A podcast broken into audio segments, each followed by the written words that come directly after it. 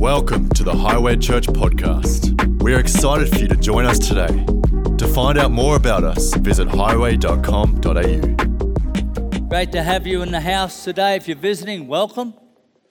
Great to have you with us. December, um, so fast, isn't it? December, we're here. it's crazy.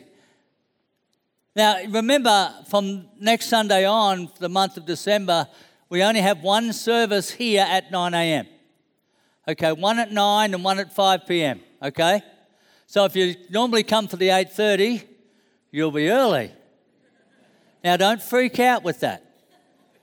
Some people do come early. Um, it's all right. And if you're coming for the 10:30 um, next week, you've missed it, baby. The train's left the station. So uh, remember that, don't forget that. I'd hate you to miss out. Now, I've been preaching a series over the last two months about the church. Um, man, I tell you, the more I get into it, the more I realize we don't, we don't really understand the importance of the church. We don't understand that. And, uh, you know, we need to learn that. And I believe it's this hour that the gospel message is needed more than ever.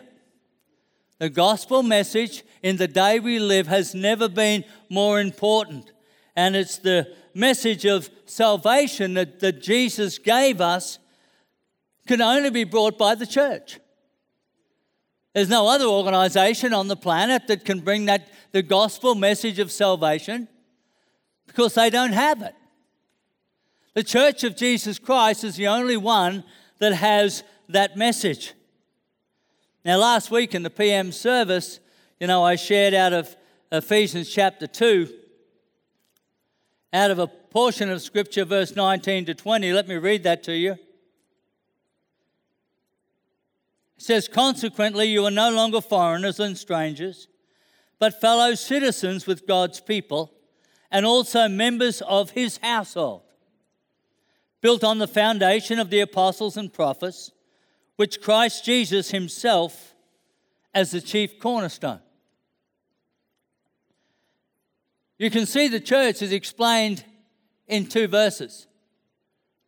That's who we are. It paints that picture. But there's one thing that's most important is to know that Jesus is the chief cornerstone. In verse 21, it says, In him, the whole building is joined together and raises to become a holy temple in the Lord. So we see today that the church is not man made. Amen. It's not man made, it's God made. It's built in Him. See, if it's not built in Him, then it's only man's religion. I've got to tell you, there's a huge difference, sadly. There's a huge difference. But the gap is very small.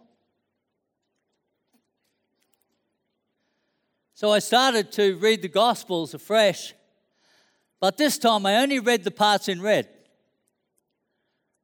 I only focused upon the words of Jesus. And I suddenly realized why there are so many religions in the world. I think someone, I heard someone say that there's like 2,300 different religions in the world. It's like bizarre. It's one book by 2,300 uh, religions. Because following Jesus will challenge every single part of your nature. And this is what human nature does. See, if you're challenged by something you don't like, then you go somewhere else and try and find something that fits your, your, your groove. Is that true? It's like a child. You know, a child will go to mum and say, Hey, mum, can I do this? Mum will say, No. So he'll go, I'll go to dad. That's right. We see that in counselling. People come for counselling, and you give them a, you know, uh, what they need to do. But if they don't like it, they'll just go to another counsellor until they find one that tells them what they want to hear. You, do you understand that today? That's why we have so many different religions. There's only one in red. And that's Christianity. That's Jesus Christ, the teachings of Jesus Christ. I know what, I know what Jesus meant in, in uh, the book of Matthew. Book of Matthew, chapter, chapter 7. Let, let me read that for you. Chapter 7, verse 13. This is, this is what Jesus was teaching. He said, Enter through the narrow gate, for wide is the gate and broad is the road that leads to destruction, and many enter through it. But small is the gate and narrow the road that leads to life, and only a few find it. Wow, that's challenging, isn't it? Wait a minute, didn't you say I just had to say the prayer and I'm in? Well, partly, yeah. Yeah. Jesus is so black and white. And the very nature of humanity struggles with that. And Greg Anderson said it just last week. He said, you know, freedom is not having many options, freedom is choosing one option. Freedom is choosing one option.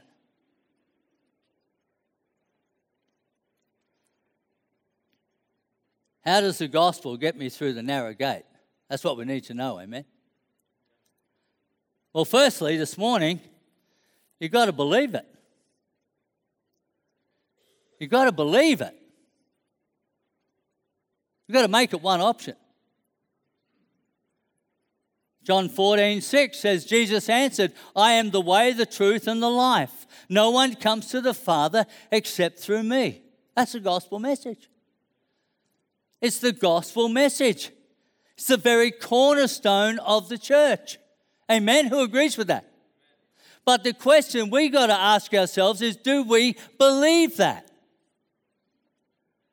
Do we believe it? You say, well, Pastor, I'm here today, aren't I? Yep. But I'll ask it again do you believe it? See, if we say we believe it, then all that's left to do is obey it. If we believe it, we'll obey it. And it wasn't until the resurrection that the disciples truly believed. Let me tell you.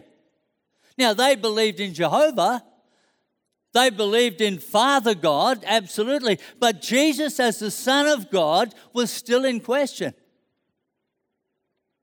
Was still in question. But Acts 1 3, after his suffering, he presented himself to them and gave them many convincing proofs that he was alive. He appeared to them over a period of 40 days and spoke about the kingdom of God. Now, for the disciples, it's game, set, and match. You know, they kind of believed before the crucifixion, but now, after 40 days. This wasn't an apparition. This wasn't a vision. This was Jesus communing with them for 40 days.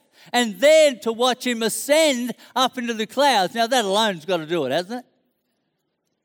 So, from that point, they believed, let me tell you. From that point, they believed. No longer a question in their minds. But what about you and I today? It'd be very difficult for the disciples not to believe, knowing what they knew, seeing what they saw. Very difficult for them not to believe.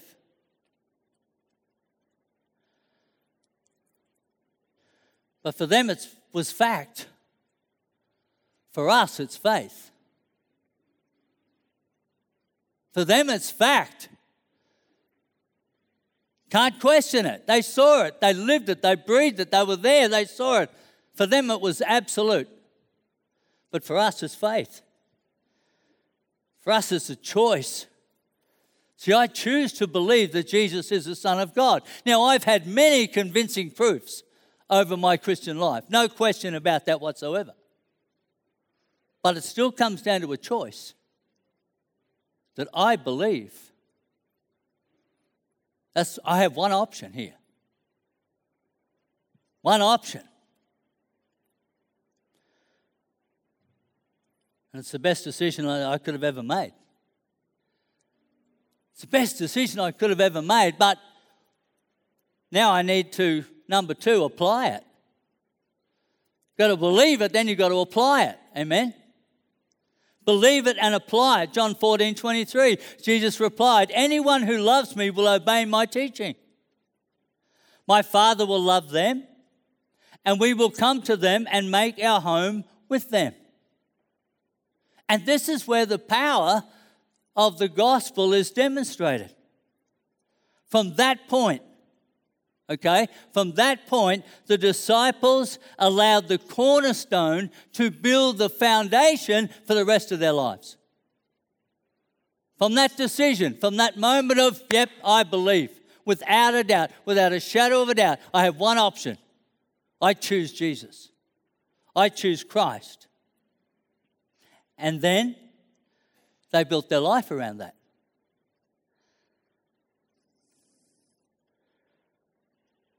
It was no longer their opinion, it was living the commands of Jesus Christ. They sat under his teachings for three years and then allowed the Holy Spirit to, to mold and to shape the rest of their lives. And from that foundation, they changed the world. From that foundation alone, they went out and they changed their world. Why? Because everywhere they went, they applied the gospel. They applied it every day, every day to their life. It's who they were now.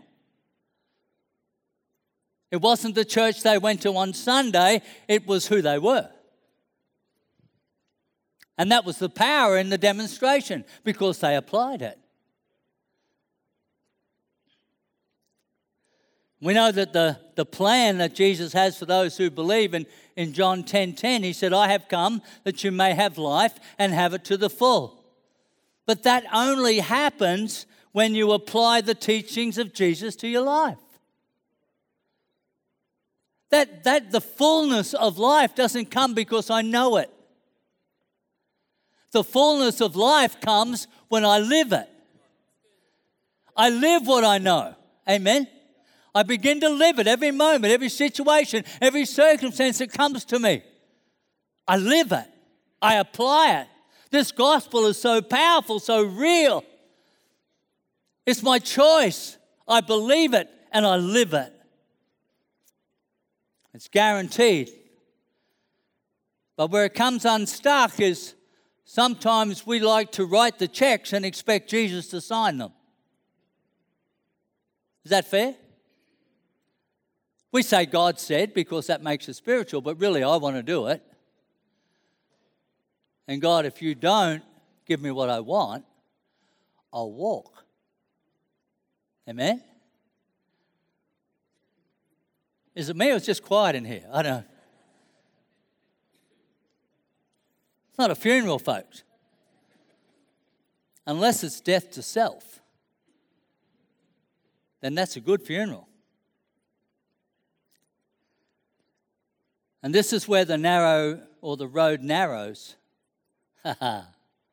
This is where the road narrows. Now look and settle. Come next. Come back next week because I'm going to do some Christmassy stuff. It'll be a bit lighter, all right?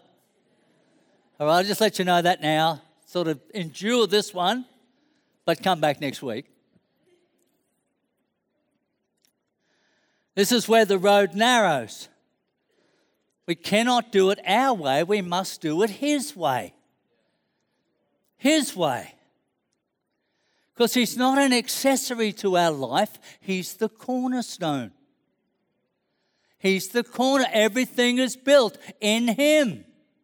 He's the cornerstone. And when we make that decision, our lives just get stronger and stronger. All the other options are irrelevant now. I can focus on that one option and begin to build something of worth. Build something that will last. Build something that will strengthen the generations to come. Amen? You bet.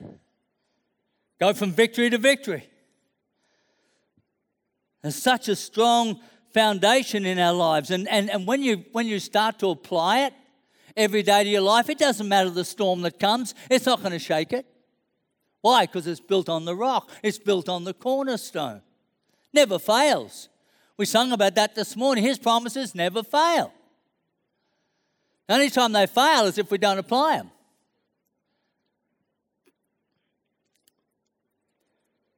So if Jesus says, Blessed are the meek, then why would I be arrogant? Amen? If Jesus said, Blessed are the merciful, then why would I judge other people? I want to be blessed, don't you? Jesus is saying, Well, if you want to be blessed, this is how you're blessed. Then, then why would I do something different? Or blessed are the peacemaker. Then why would I not forgive? Why would I not just go, you know what? I forgive. Let's not carry this any further. Let's not waste any more energy, time, whatever on that scenario. Let's put it to bed.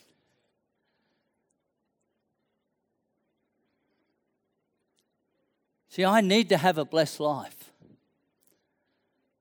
I need to have a blessed life for this reason. So I can, number three, share it. So I can share it. Talking about the difference between religion and Christianity right now. Religion is selfish. Christianity is selfless. Think about that. Acts chapter 4. turn over to Acts chapter 4. Acts chapter 4, verse 8 to 13 says this And Peter, filled with the Holy Spirit, said to them, Rulers and elders of the people, if we are being called to account today for an act of kindness shown to a man who was lame, and are being asked how he was healed, then know this. You and all the people of Israel, it is by the name of Jesus Christ of Nazareth, whom you crucified, but whom God raised from the dead, that this man stands before you healed. Jesus is the stone you builders rejected, which has become what? The cornerstone. He's become the cornerstone. Salvation is found in no one else, for there is no other name under heaven given to mankind by which we must be saved. When they saw the courage of Peter and John and realized that they were unschooled, ordinary men, they were astonished. And they took note that these men had been with Jesus. I think verse 13's got to be my most favourite scripture in the Bible. Mean, every time I read that, I know there's hope for me. Every time I read that, I go, yes, that's one for the team. I know this gospel is real. I know this gospel is real because every one of those disciples dedicated the rest of their lives taking that message that Jesus gave to the world. Listen to it, to the world.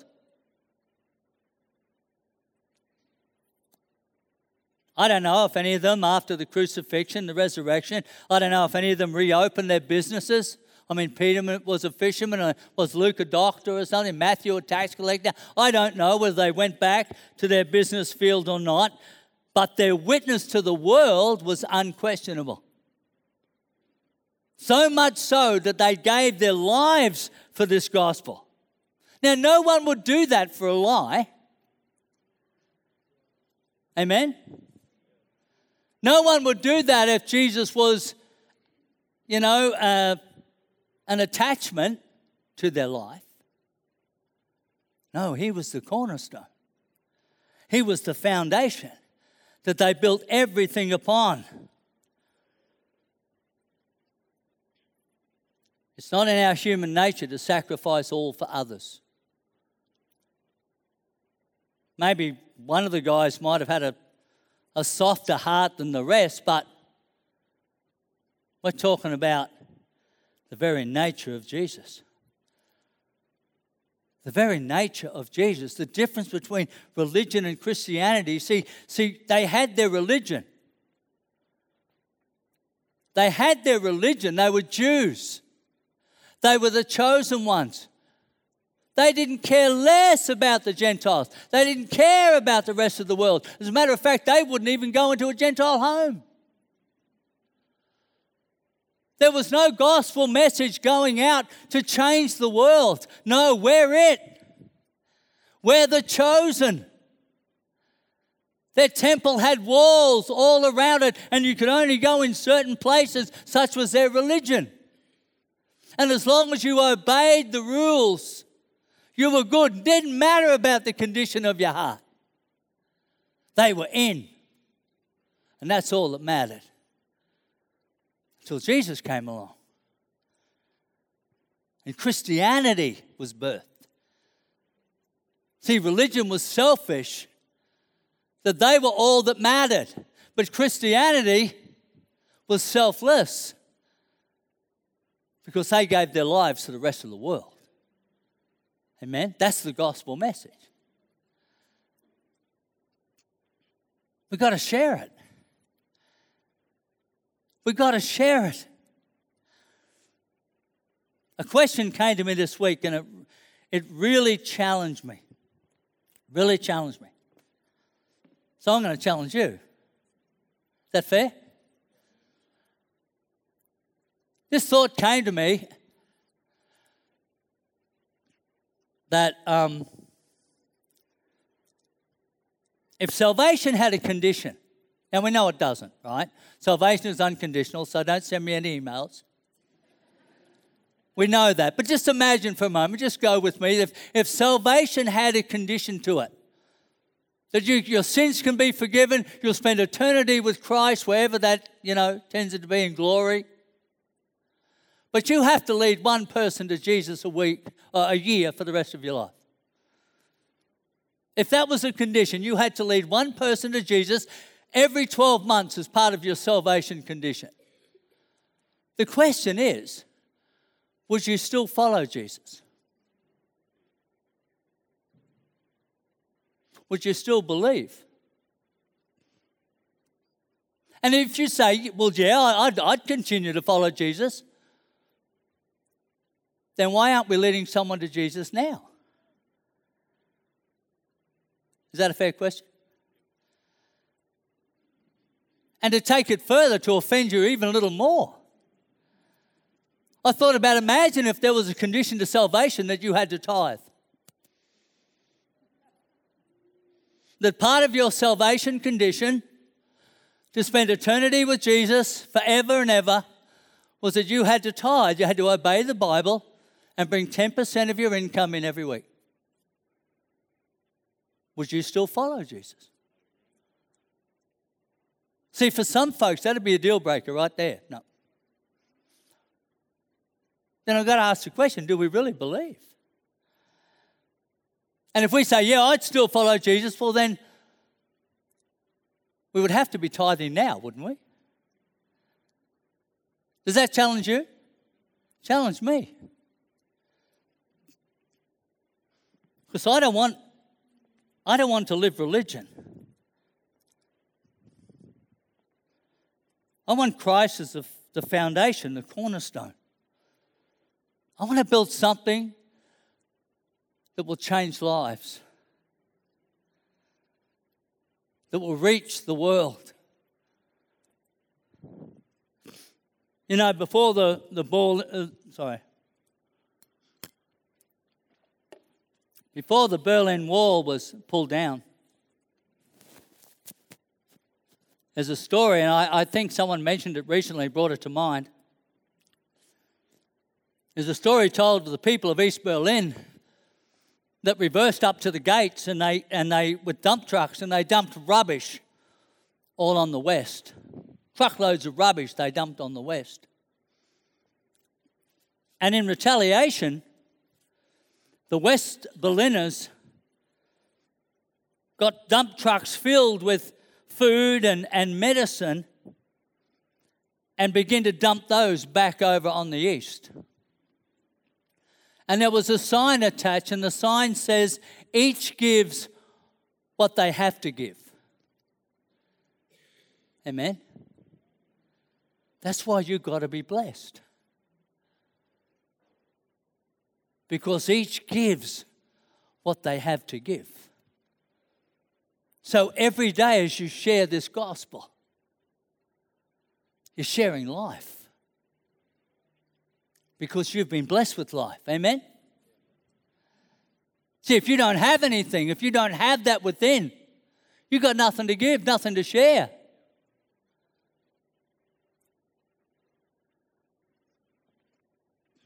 Each one of us who believe and have applied the gospel to our lives should be blessed to overflowing. But the question is what is on the inside of us that we have to give?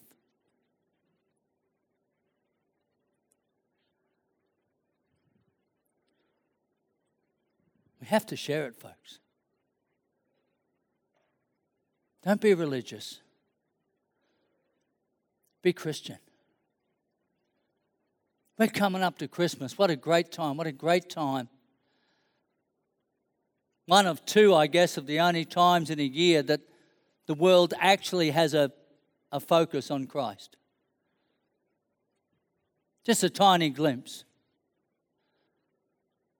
And it's our opportunity over the next few weeks to be able to speak and to be able to share and to be able to give and to be able to you know, connect with people that are hurting and broken and are in need.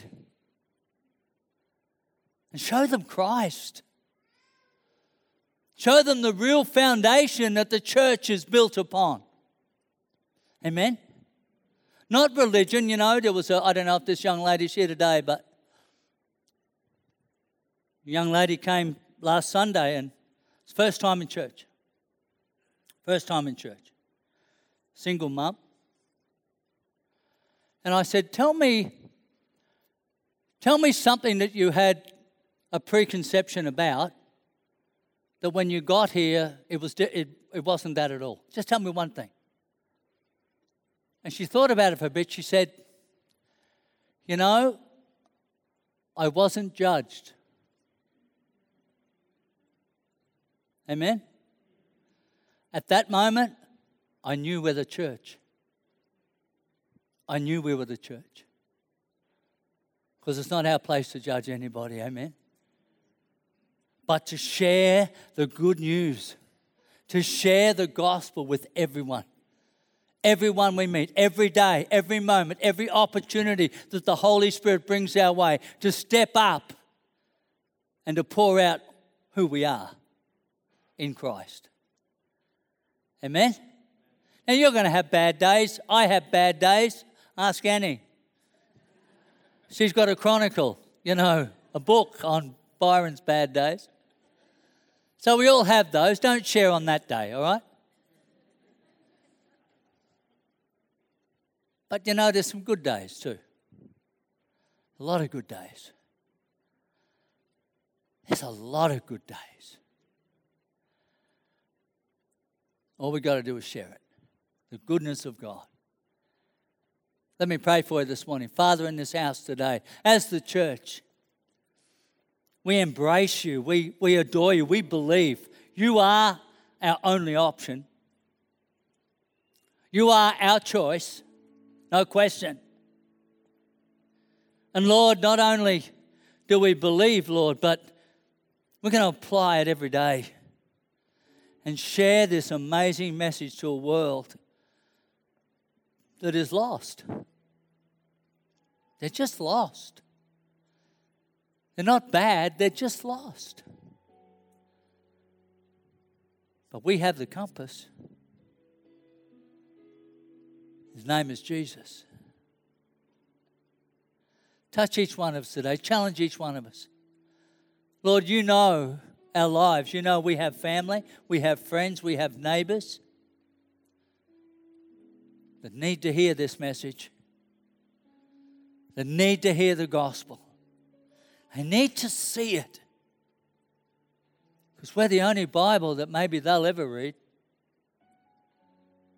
So empower us, encourage us, give us opportunity to be the church. Not religious,